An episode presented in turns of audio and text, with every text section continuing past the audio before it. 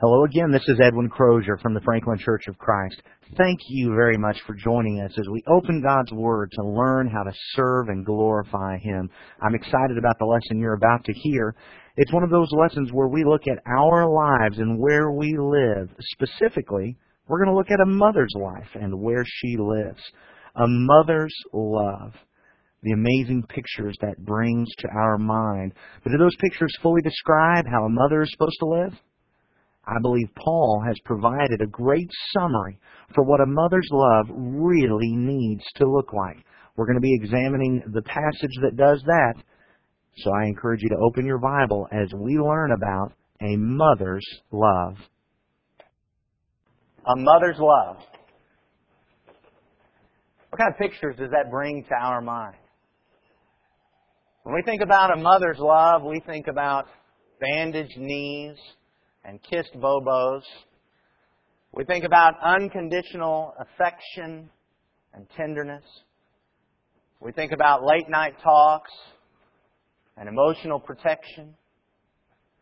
We've all seen movies that highlight a mother's love. We've read stories, we've heard poems and sang songs. We've even told jokes about that guy who had the face that only a mother could love. And I know, Miss Evelyn, that you know about having that kind of son.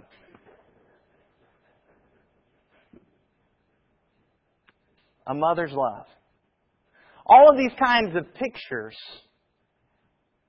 describe what a mother's love is. In fact, these very pictures are used in Scripture. In 1 Thessalonians chapter 2, verse 7. Paul referred to these kinds of pictures about a mother's love, saying, But we prove to be gentle among you, as a nursing mother tenderly cares for her own children. Having so fond an affection for you, we were well pleased to impart to you not only the gospel of God, but also our own lives, because you have become very dear to us. But as we consider these pictures of a mother's love, do they fully describe what a mother's love ought to be? As with every discussion about every kind of love, the thing that we have to recognize is that as we look at love, we need not to talk so much about what it feels like, but what it looks like, how it behaves, how it acts. Paul, I believe, in one passage summarizes what a mother's love ought to look like, how it ought to behave. We can find that passage in Titus chapter 2, verses 4 and 5. In Titus chapter 2, verses 4 and 5, the scripture there, as Paul was teaching Titus to teach the older women to encourage the young women to love their husbands, love their children, to be sensible, pure, workers at home, kind, being subject to their own husbands so that the word of God will not be dishonored. This is what a mother's love should look like.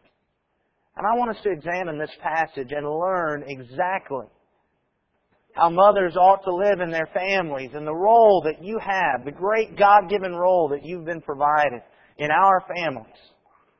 Before we do that, would you bow with me in prayer? Our great God and Father in heaven, we are humbled by your grace and by your mercy. We're so thankful for your Son whose death has washed our sins away. We're thankful for your plan that has brought us together here as a congregation that allows us to worship you and to study your word and to honor and glorify you. We pray, Father, that the glory be yours. We do not want any of it. We want to glorify and honor and praise you because you are worthy. Yours is the kingdom. Yours is the power. Yours is the dominion and the glory forever and ever.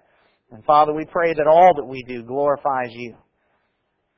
We're thankful today, Father, as our nation has set aside a day to honor mothers, we're reminded of the great benefit and the great institution of the family that you began on that sixth day of creation. As you created man and woman, Adam and Eve, and as you commanded them to be fruitful and multiply and fill the earth. Father, we're thankful not only for the plan of the church, which provides the teaching which upholds your gospel for all the world to see. But we're thankful for the institution of the family that you've given us that provides that emotional and physical security. and sustenance and comfort. And today we're remembering and thankful for the mothers and for their role in the family that you have established through your word. Father, we pray that, that we will hold up our mothers and help them and strengthen them because their job is not easy. We often take them for granted. And we pray that you will help us to lift them up and to honor them not just today, but every day of our lives, remembering what they've done and for us and for our children. We pray that you would strengthen them, that in their role as mothers, that they will glorify and honor you, that there will be no opportunity for the devil to find a reproach or to offer a reproach. Father, we pray that our families will be strengthened and that the families and the church can unite to honor and glorify you in this world, that everything we do will be pleasing to you. In your Son's name we pray. Amen. As we take a look at a mother's love, Paul points out that if a mother is going to be the kind of mother she ought to be, the very first thing she has to do is be the kind of wife that she's going to be. Interestingly, as Paul lists this description of a mother's love, he bookends it talking about her relationship with the husband. He says that she needs to love her husband and says that she needs to be subject to her husband. The concept of subjection and submission are probably one of the most repeated concepts of the mother's role in the family throughout the New Testament. You can look in the book of Ephesians, chapter 5. Ephesians chapter 5 and verse 22, Paul said, Wives, be subject to your own husbands as to the Lord. And then in verse 24, but as the church is subject to Christ, so also the wives ought to be to their husbands in everything. In Colossians chapter 3 and verse 18, Colossians chapter 3 and verse 18, Paul said, Wives, be subject to your husbands as is fitting in the Lord. In 1 Peter chapter 3 and verse 1, 1 Peter chapter 3 and verse 1, Peter wrote, in the same way, you wives, be submissive to your own husbands, so that even if any of them are disobedient to the word, they may be won without a word by the behavior of their wives. And then in verse 5 of 1 Peter 3, For in this way in former times the holy women also, who hoped in God, used to adorn themselves, being submissive to their own husbands. This concept of submission does not mean that the husband is given the right as tyrant in the home, nor does it mean that the wife is to be a doormat. What it demonstrates is that a mother's love recognizes that the father is the head of the home, and the mother is to submit to his direction and his guidance for the family.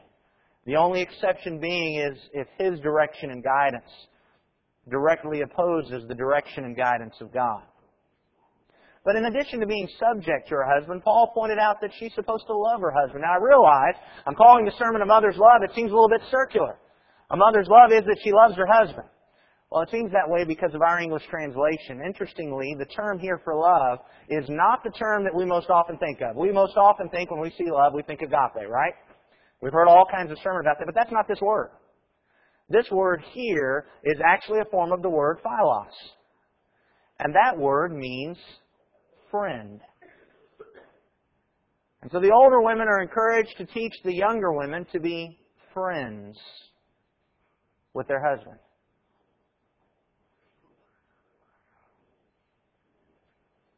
Mothers, your job is not to resent your husband. Your job is not to kick him when he's down. Your job is not to be embittered towards him. Your job is not to turn the kids against him. Your job is to be his friend. To help him. To support him.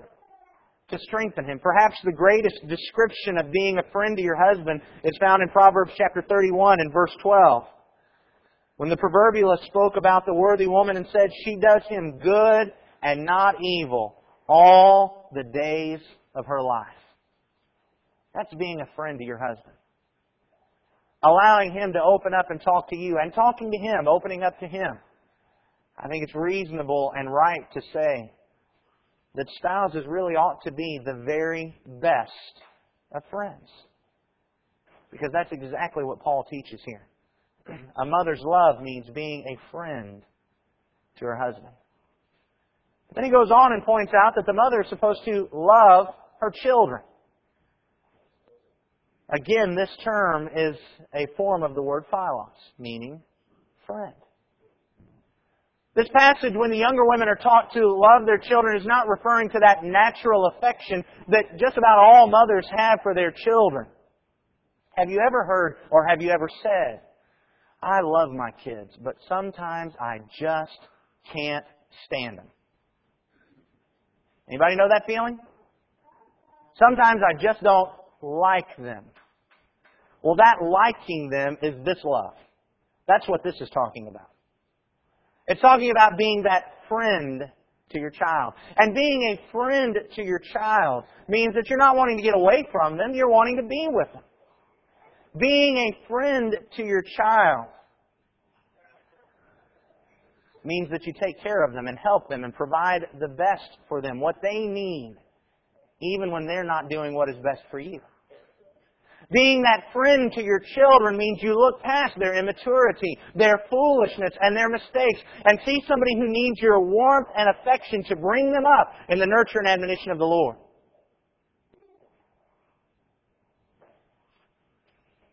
Being a friend to your child means that you have that ear to listen, that shoulder to cry on, that encouraging word that encourages them in godly endeavors. Being a friend to your children means you train them up to be good citizens in our nation and in the nation of God, in His kingdom. That's being a friend to your child. But there's something else we need to recognize about being this friend to your child. Being this friend to your child does not mean that the child gets to do whatever they want. Friends hold friends accountable.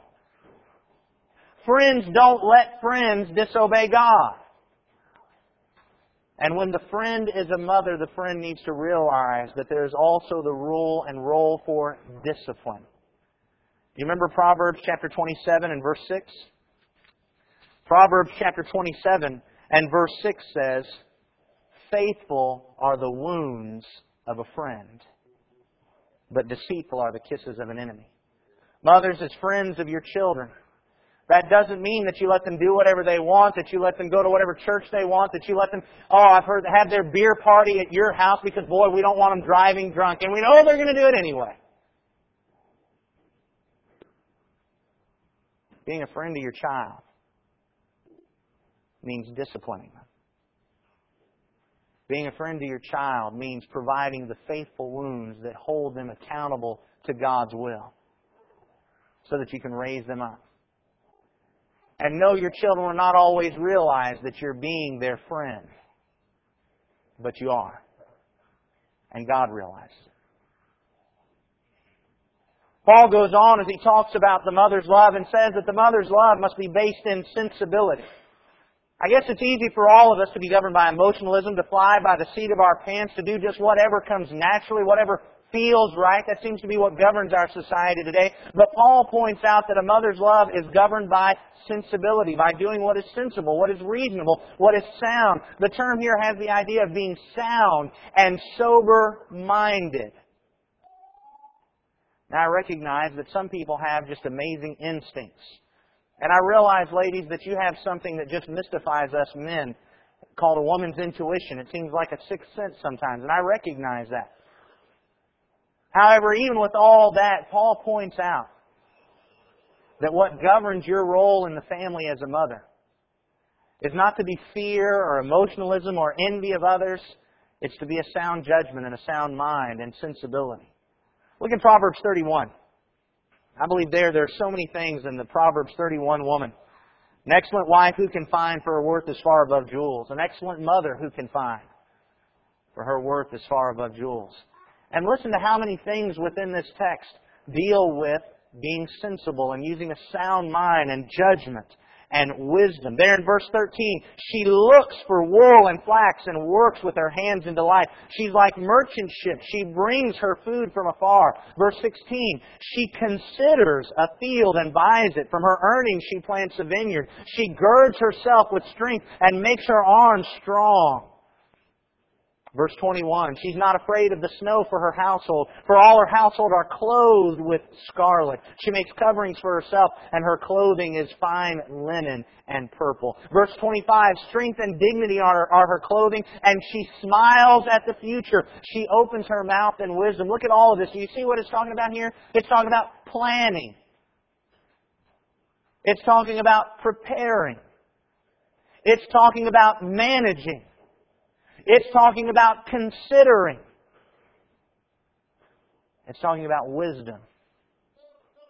And whether it's dealing with clothing or children or managing an investment in some land or talking about being, doing good works to others, notice that it's all about wisdom and consideration and planning. It's based in sound judgment and reason and sensibility. Not emotionalism, fear, or envy. A mother's love is to be sensible. Further, a mother's love is to be pure. Perhaps this teaching is most needed today.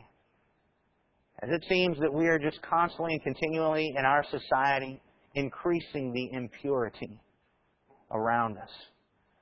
And I realize as we talk about morality and modesty and mental purity, that we often point the finger at the men and all the things that we do wrong, and we do a lot of things, and guys, this doesn't let us off the hook. But we need to remember this for every David, there's also a Bathsheba. I remember my friend Max was talking about every time he watches a movie with his wife and somebody commits infidelity, she always says, Why do men do that? And he's learned not to point out to her there was also a woman doing that. For every David, there's a Bathsheba. For every man who lusts after an immodestly clad woman, there is the immodestly clad woman. And the love of a mother must be based in purity. Sisters, I understand that as you were growing up, you envisioned a, a knight in shining armor on a white charger rushing in and carrying you off, sweeping you off your feet and just ravishing you with his love and his devotion. And then you said, I do. And now you're sitting next to that man who belches and sweats and stinks who stays at work too long, who doesn't discipline the kids the way you want him to. He doesn't listen to you. He just tries to fix you. And most of the time he takes advantage of you. And frankly, he's gained so much weight he can't fit in that armor anymore.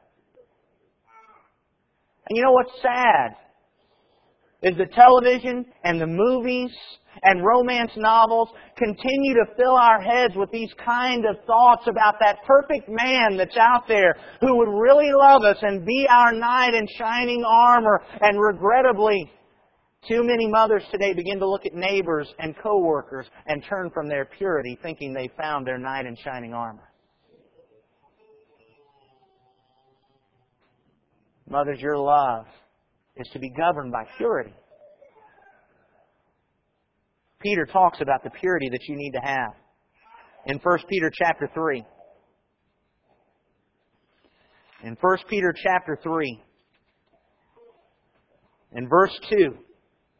As he talks about even disobedient husbands being brought to the Lord by the behavior of their wives, he says in 1 Peter 3 and verse 2, as they observe your chaste or pure and respectful behavior. Your adornment must not be merely external, braiding the hair, wearing gold jewelry, or putting on dresses, but let it be the hidden person of the heart, with the imperishable quality of a gentle and quiet spirit, which is precious in the sight of God. If you're going to be the pure mother that you need to be, it's got to start in the heart. With the gentle and quiet spirit, with the purity and the respectful behavior, the discreet behavior. It says, I'm just going to always do what God wants. No matter what that guy sitting next to you is doing. Because even if he's disobedient to the word, when you act in this way, you might bring him to the Lord. And when you get the heart pure, the dress, the actions and the behavior, the speech will follow. Paul says a mother's love is to be governed by purity. He further says that a mother's love means being a worker at home. This is an interesting passage. And it's been central in the debate regarding whether or not a, a wife is allowed to have a job outside the home. But and, and a lot of people have used this to mean that housework is woman's work. But very interestingly, according to Strong's lexicon, this word for workers at home does not refer to home work as we most often think about it. This actually literally means a house guard. In other words, a mother's love is most demonstrated by being the guard of the home. guarding that sanctity of the home. Your role and responsibility given by God in the home is to be the one that provides that protective covering, the one that monitors what's going on and what takes place and what's allowed into your home, and make sure that that home is that safe haven it needs to be so that when you, your kids, and your husband gather there, it's a safe place from all the wickedness that's out in the world. So often as we gather here, we talk about being able to come in here away from the wickedness of the world and the safe haven that it provides here, and that's what this needs to be as well. But every single one of us needs to have one of those safe havens in the place where we live. And mothers, your job is to provide that safety. And that's going to entail everything from monitoring, television, movies, internet usage, to being the one who manages things that provides for that home environment of safety and purity. That's the role that God has given you, the important and amazing role. And one thing that we need to highlight here, in dealing with this issue of being the house guard, the worker at home, we contrast this with what Paul said in 1 Timothy chapter 5 and verse 11. In 1 Timothy chapter 5 and verse 11, as Paul was talking about churches putting widows on the list, dealing with providing them with all their physical and material needs in exchange for them devoting themselves to the prayer and the work of the church. It says, but refuse in 1 Timothy 5.11, but refuse to put younger widows on the list, for when they feel sensual desires in disregard of Christ, they want to get married thus incurring condemnation because they've set aside their previous pledge. At the same time, they also learn to be idle as they go around from house to house, and not merely idle, but also gossips and busybodies, talking about things not proper to mention. The mother is the house guard, is the housekeeper, is the house worker, the keeper of the home, is not idle, and is not busy about protecting everybody else's home but busy taking care of her own home and keeping it protected and sanctified. Again in Proverbs chapter 31. We're not going to read all of that, but I'll read that sometime and just look at how much of that is about guarding and protecting the home. But I want you to notice Proverbs 31 and verse 27. She looks well to the ways of her household and does not eat the bread of idleness. There is the worker in the home the house guard, the home guard. And then the mother is to be kind. The word translated here means good, upright, righteous. I think it's probably a decent translation to say kind because I think it's dealing not just with, with goodness, but with goodness in relationship to others, which is kindness. Doing what's good to others, being kind to them. She's to be kind to her husband. We've already read Proverbs chapter 31 and verse 12. She does good to her husband all the days of her life, but also kind to her children. There again in Proverbs chapter 31. In Proverbs chapter 31, as it talked about the wisdom that she has constantly in her mouth. In Proverbs chapter 31, and verse 26, she opens her mouth in wisdom, and the teaching of kindness is on her tongue. Not only behaving with kindness, but talking with kindness. And boy, I know that's tough sometimes. Talking with kindness to husbands like us and to kids like ours. But that teaching of kindness is on her tongue. Ephesians chapter 4 and verse 28. Ephesians chapter 4 and verse 20, excuse me, 29. Ephesians 4:29 let no unwholesome word proceed from your mouth but only such a word as is good for edification according to the need of the moment so that it will give grace to those who hear. Your role, mothers, in your speech is goodness and kindness, saying those things that build up, not those things that tear down. That's a mother's love in action. And mothers, let me remind you of Galatians chapter 6 and verse 9. Because as your life is going to be bound up in doing good to your husbands and to your children, we don't always notice it and we don't always appreciate it. And so let me encourage you to remember this. Do not lose heart in doing good, for in due time you will reap if you do not grow weary. Perhaps you won't reap from us husbands and children because we forget and we neglect and we're sinful and sometimes we're selfish. But when you sow the goodness of a mother's love, you will reap God's rewards. Because you don't go unnoticed by God. Do not grow weary in well doing. As Paul concluded his look at a mother's love, he described why it was so important. He said that when a mother is loving as she ought, the Word of God will not be dishonored.